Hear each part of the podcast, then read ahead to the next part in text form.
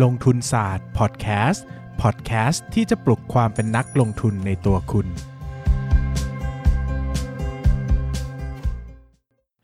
สวัสดีครับ ยินดีต้อนรับเข้าสู่รายการลงทุนศาสตร์พอดแคสต์รายการที่จะชวนทุกคนพัฒนาความรู้ด้านการเงินและการลงทุนไปด้วยกัน วันนี้นะครับ ก่อนอื่นนะฮะก็ต้องขายของสักนิดนึงนะครับ เพื่อเป็นเรื่องงามยามดีนะครับ ตอนนี้ผมเปิด pre-order หนังสืออยู่ 2 เล่มนะครับ ชื่อว่าจบจนสิ้นแสงแดงดาวกับร้านหนังสือ 24 ชั่วโมงสุดท้ายนะครับ วันนี้ก็เป็นวันที่ 29 แล้วนะครับ ก็เปิดพรีออเดอร์ถึงวันที่ 30 ก็คือพรุ่งนี้เท่านั้นนะครับ ใครสนใจสามารถเข้าไปที่เพจผมบนสุดได้เลยนะครับ มีรายละเอียดหนังสือโดยละเอียดให้อยู่นะครับ แล้วก็ ตรงหรือจะเข้าไปโดยตรงที่ www.13357.co ก็ได้นะครับ ก็จะเจอเหมือนกัน ใครอยากสนับสนุนผมนะครับ อยากจะขอบคุณ อยากจะให้กำลังใจนะครับ ที่ทำพอดแคสต์กันมาก็สามารถเข้าไปซื้อกันได้นะครับวันนี้ผมจะมาเล่ามุมมองของผมต่ออุตสาหกรรมหนึ่งที่ผมก็ชอบเหมือนกันนะนะครับก็คือ SaaS นะครับหรือว่า Software as a Service นะครับ Software as a Service คืออะไรนะครับ ก็ความจริงแล้ว ประเทศไทยอาจจะยังไม่ค่อยคุ้นเคยเท่าไหร่นะครับเพราะว่าธุรกิจของเราเนี่ยส่วนใหญ่จะเป็น hard line มากกว่าหมายถึงว่าไม่ใช่ฮาร์ดแวร์นะ hard line หมายถึงว่าแบบจับต้องได้เออเป็นเป็นธุรกิจประมาณ 1.0 2.0 3.0 เป็นเกษตรกรรม อุตสาหกรรม บริการอะไรเงี้ยเป็นหลักนะครับ แต่ซอฟต์แวร์เนี่ยเรายังไม่ค่อยเห็นที่ชัดเจนในประเทศไทยเท่าไหร่นักนะครับ ที่เห็นชัดๆเนี่ยก็น่าจะเป็น NetBay นะครับ เป็นเอ่อ BOI นะครับ เป็น Human นะครับ ที่เป็นบริษัทที่ให้บริการซอฟต์แวร์นะครับซอฟต์แวร์ as a service ก็คือให้บริการซอฟต์แวร์เป็นบริการนั่นเองนะครับหมายถึงว่าเขาจะผลิตซอฟต์แวร์ขึ้นมานะครับแล้วก็ให้เราเข้าไปใช้นะครับเราก็เสียค่าบริการตามตกลงนะครับยกตัวอย่างเช่นนะคิดง่ายๆนะครับยกตัวอย่างเช่นนะครับสมมุติว่าวันนี้นะครับเราซื้อ Microsoft Office นะครับมันก็จะมีแบบซื้อขาดเลย 3,000 ถ้าเราไปลงซื้อคอมใหม่เนอะลงลงซื้อ Microsoft Office 3,000 บาท ใช้ได้ตลอดชีพนะกับจ่ายเป็นรายปีอะปีละพันกี่ว่ากี่พันก็ว่าไปนะครับ อัปเดตได้นะครับ อันนี้ก็เป็นซอฟต์แวร์ as a service เหมือนกันนะครับ ดังนั้นตัว revenue stream นะครับหรือลักษณะรายได้เนี่ยมันมีหลายแบบนะครับแบบที่ครั้งเดียวจบก็มีเลยนะครับเหมือนไปซื้อ Microsoft Office นะครับที่ขายเป็นใบมาก็อะคุณซื้อครั้งหนึ่งแล้วคุณก็ใช้ได้ตราบเท่าที่โปรแกรมในนั้นมันจะมีนะครับแบบนั้นก็ได้ก็คือครั้งเดียวจบนะครับแต่โดยปัจจุบันเนี่ยนะครับเราไม่ค่อยมี เราไม่ค่อยมีร้านเขาเรียกว่าเราไม่ค่อยมีบริษัทไหนนะครับที่เน้นขายแบบครั้งเดียวจบนะเนื่องจาก 1. การขายแบบครั้งเดียวจบเนี่ยมันเป็นเงินก้อนใหญ่นะครับมันทำให้ตัดสินใจยากในในเชิงของลูกค้านะครับ 2. คือบริษัทเองต้องการ revenue stream ที่มีความแน่นอนชัดเจนระดับหนึ่งหมายถึงว่า โอเค คุณจะมีเงินไหลเท่านี้ไหลเข้ามาเรื่อยๆ เหมือนร้านค้าปลีกที่มีคนเข้าทุกวันอะ่ะคือถ้าเปรียบขายครั้งเดียวก็เหมือน อะขายครั้งเดียวจบก็เหมือนอสังหาริมทรัพย์อะก็คือสร้างคอนโดขายจบ แต่ถ้าเป็น revenue stream แบบเป็น subscription อย่างเงี้ยก็เหมือนปล่อยอสังหาริมทรัพย์ให้เช่า ก็คือมีเงินเข้ามาทุกเดือนอะไรเงี้ยนะครับ ดังนั้นในรูปแบบส่วนใหญ่เนี่ยจะเป็น subscription เป็นหลักนะครับ ยกเว้นบางซอฟต์แวร์ที่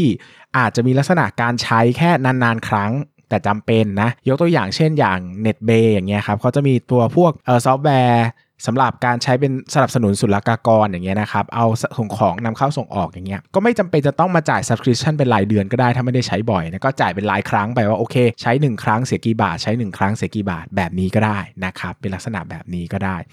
ดังนั้นลักษณะทั่วไปแล้วของซอฟต์แวร์ as a service นะครับ จุดเด่นข้อแรกก็คือรายได้เนี่ยมักจะมาจาก subscription เป็นหลักนะครับ อันนี้เป็นรูปแบบหลักที่นิยมกันนะครับ ก็ไม่ค่อยมีใครนิยมขายขาดหรือว่าขายเป็นรายครั้งนะครับ เพราะว่าลักษณะรายได้เนี่ยมันจะไม่ค่อยนิ่งนะครับ การขายเป็น subscription เนี่ยก็จะทำให้ภาพรวมระยะยาวแล้วดีมากกว่า แต่ทั้งนี้ทั้งนั้นก็ขึ้นอยู่กับลักษณะของซอฟต์แวร์ด้วยนะครับอะ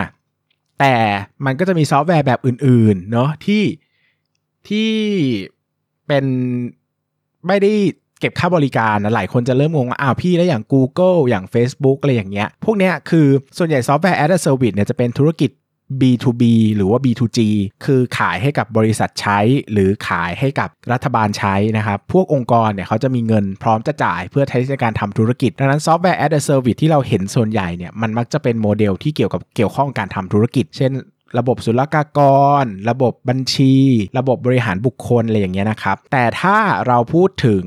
B2C คือให้ Customer ทั่วไปใช้ ยกตัวอย่างเช่นเห็นง่าย ๆ Facebook Google YouTube Line อ่า Line TV อะไรพวกเนี้ยนะครับ สิ่งที่จะเกิดขึ้นเนี่ยเรามักจะไม่เก็บค่าบริการนะครับ มันก็จะมีเขาจะเรียกว่า ฟรีเมียมนะครับคือแบบฟรีก็มีแบบพรีเมียมก็มีอย่างตอนนี้ก็มี YouTube Premium นะครับใครสมัครก็ไม่ต้องดูไม่ต้องดูโฆษณาแบบนี้ แต่ส่วนใหญ่ก็จะ base ที่ฟรีนะครับอย่าง Facebook ก็ฟรีเห็นได้ชัดเนาะแต่สิ่งที่เขาจะได้ได้มาทดแทนก็คือการการได้โฆษค่าโฆษณานะครับได้ค่าโฆษณาแบบนี้เป็นต้นนะก็คือได้ค่าโฆษณามาหรือว่า อันนี้ก็จะเป็นถือว่าเป็นเป็นธุรกิจ social network นะเป็นธุรกิจแพลตฟอร์มอะไรเงี้ยนะครับแล้วก็จะมีพวกอีกกลุ่มหนึ่งก็จะเป็นซอฟต์แวร์ที่เอ่อ กินส่วนต่างเป็นนายหน้าคนกลางอะไรเงี้ยยกตัวอย่างอย่างยกตัวอย่างอย่าง Grab อย่างเงี้ยนะครับหรือว่าอย่างแบบ Fastwork เงี้ยเอาคนมาเจอกัน เอาคนมา matching กันนะครับแล้วก็ หาส่วนต่างนะครับ กินค่าส่วนต่างมาตรงนี้นะครับก็ได้นะครับ แต่ซอฟต์แวร์ as a service ที่เราจะพุ่งมุ่งไปวันนี้เนี่ยนะก็คือพูดถึงว่ามันคือ service เลยให้ให้บริการเป็น service นะครับ ดังนั้นเนี่ยซอฟต์แวร์ as a service ก็คือจะพูดเป็น subscription เป็นหลักใช้ใน B2B B2G เป็นหลักนะครับ ความน่าสนใจของธุรกิจซอฟต์แวร์คืออะไรครับ ความน่าสนใจของธุรกิจซอฟต์แวร์คือ fixed cost น้อยนะครับ อันนี้ก็พูด พูดโดยทั่วไปแล้วเนี่ยก็คือว่าถ้าผ่าน break even ไปได้เนี่ยอัตรากำไรจะสูงมากนะครับ จริง ๆ แล้วซอฟต์แวร์เนี่ยถามว่ามี fixed cost ไหมก็มีนะครับเนื่องจากตัวการคือมันจะยากที่สุดคือตอนสร้างขึ้นมาคือช่วงสตาร์ทอัพคือสร้างและสร้างฐานผู้ใช้ให้แข็งแกร่งอันนี้ยาก มีโอกาสสูงที่จะไม่สำเร็จเลยโอ in case ว่าอาจจะมี 95%ไม่สำเร็จ มีแค่ 5%ที่สำเร็จแล้วกลายเป็นผู้ชนะ แต่ก็ชนะเลยอะไรอย่างเงี้ยนะครับ ดังนั้นเนี่ยมันยากตอนสร้างโปรแกรมขึ้นมา implement โปรแกรม แนะนำให้คนรู้จักเนาะอันนี้คือสิ่งที่ยากที่สุดนะครับ ซึ่งคราวนี้ใช่ไหมครับ เราก็มาเราก็ต้องมาคุยกันต่อว่าโอเคดังนั้นสิ่งสำคัญสิ่งที่ 2 ที่เราต้องคุยกันมันคือเรื่องของการดูส่วนแบ่งตลาดนะครับ เพราะว่าธุรกิจเหล่านี้เนี่ยถึงแม้จะเป็น B2B หรือ B2G ก็จริง แต่ลักษณะสำคัญของมันก็คือว่า เวลาลูกค้าใช้เนี่ยเขาจะมักจะใช้แค่เจ้าเดียวต่อหนึ่งบริการ เช่น ใช้งบการเงินเอ่อเอ่อซอฟต์แวร์งบการเงินก็ใช้ที่เดียว ซอฟต์แวร์ จัดการทรัพยากรบุคคลก็ใช้ที่เดียว ซอฟต์แวร์จัดการศุลกากรก็ใช้ที่เดียว ซอฟต์แวร์หาข้อมูลบริษัทก็ใช้ที่เดียวอะไรเงี้ยไม่ไม่คือมันไม่ค่อยมีใครใช้หลายที่ซ้ำไปซ้อนมาเพราะว่าข้อมูลมันจะทับซ้อนกันนะครับดังนั้นในส่วนแบ่งตลาดสำคัญ เพราะว่าเวลาลูกค้านี่คือมันมี switching cost นะธุรกิจแบบนี้มี switching cost ว่าถ้าลูกค้าย้าย ไปใช้ที่อื่นเนี่ยเรื่องของข้อมูลหลังบ้านที่จะต้องย้ายการเรียนรู้ implement ระบบใหม่เนี่ยมันไม่ได้ง่าย แต่สมมติถ้าย้ายไปแล้วคือสมมติเขาย้ายไปในสิ่งที่ดีกว่าถูกกว่าอะไรเงี้ยโอกาสที่เขาจะกลับมามันก็ยากนะครับดังนั้นเนี่ยลักษณะสำคัญของมันก็คือว่าเราจะต้องเป็นผู้ชนะในตลาด แล้วกินตลาดส่วนที่เหลือเข้ามาเรื่อยๆ อันนี้เป็นหน้าที่ของหุ้นที่เราสนใจจะต้องทำนะครับแต่ไม่ใช่ว่าครองตลาดอยู่แล้ว แล้วกำลังโดนคนอื่นตีมาเรื่อยๆ อันนี้ลำบากนะครับเพราะว่าส่วนใหญ่ถ้าสูญเสียไปแล้วก็จะสูญเสียไปเลยนะครับเอากลับมาได้ยากดังนั้นเนี่ยเป็นธุรกิจที่ต้องดูส่วนแบ่งทางตลาดเสมอนะครับ ซึ่งมันจะสัมพันธ์กับข้อที่ 3 นะครับ นั่นก็คือเรื่องของ degree of leverage นะครับ หรือว่าเกี่ยวกับพวกเกี่ยวข้องกับจุดคุ้มทุนนะครับ software as a service หรือธุรกิจซอฟต์แวร์ต่างๆ ใดๆในโลกเนี่ยนะครับ เป็นเหมือนกันหมด ก็คือว่าต้นทุนของมันส่วนใหญ่อะคือต้นทุนคงที่ ซึ่งก็คือต้นทุนที่เป็นค่าโปรแกรมเมอร์ ค่าโปรแกรมพื้นฐานอะไรอย่างเงี้ย ซึ่งไอ้ต้นทุนก้อนเนี้ย ก็ไม่ได้มากด้วยนะ ถ้าถ้าพูดกันโดยทั่วไปแล้วอะเนาะถ้าเทียบกับต้องไปสร้างโครงข่ายโทรคมนาคม สร้างโรงไฟฟ้า สร้างโรงพยาบาลเนี่ยมันเทียบกันไม่ได้หรอกนะครับ แต่มันก็มันต่างกันไง เพราะว่าโรงพยาบาลเนี่ยมันจะหาคนเข้าโรงพยาบาลเนี่ยมันก็ง่ายกว่าคนป่วยก็เข้าใช่ไหมแต่หาคนมาใช้ซอฟต์แวร์เนี่ยมันต้องใช้ trust ใช้การ branding ใช้อะไรหลาย ๆ อย่างเนี่ยดังนั้นถึงแม้ว่ามันจะใช้สินทรัพย์คงที่น้อยกว่า แต่มันก็ต้องใช้อะไรบางอย่างมาทดแทนการตลาด marketing อะไรต่าง ๆ ก็ว่าไปนะครับคราวนี้ พอ software as service เนี่ย ส่วนใหญ่แล้วพอมันเป็นสินค้า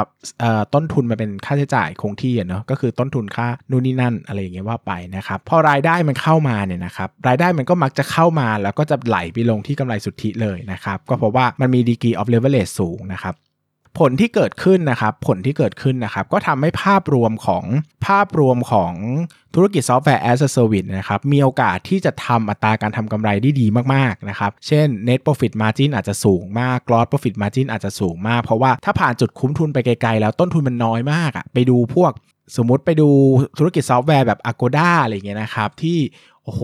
อัตรากำไรขั้นต้น 97%อะ เนะเพราะว่ารายได้มหาศาลมากถ้าเทียบกับค่า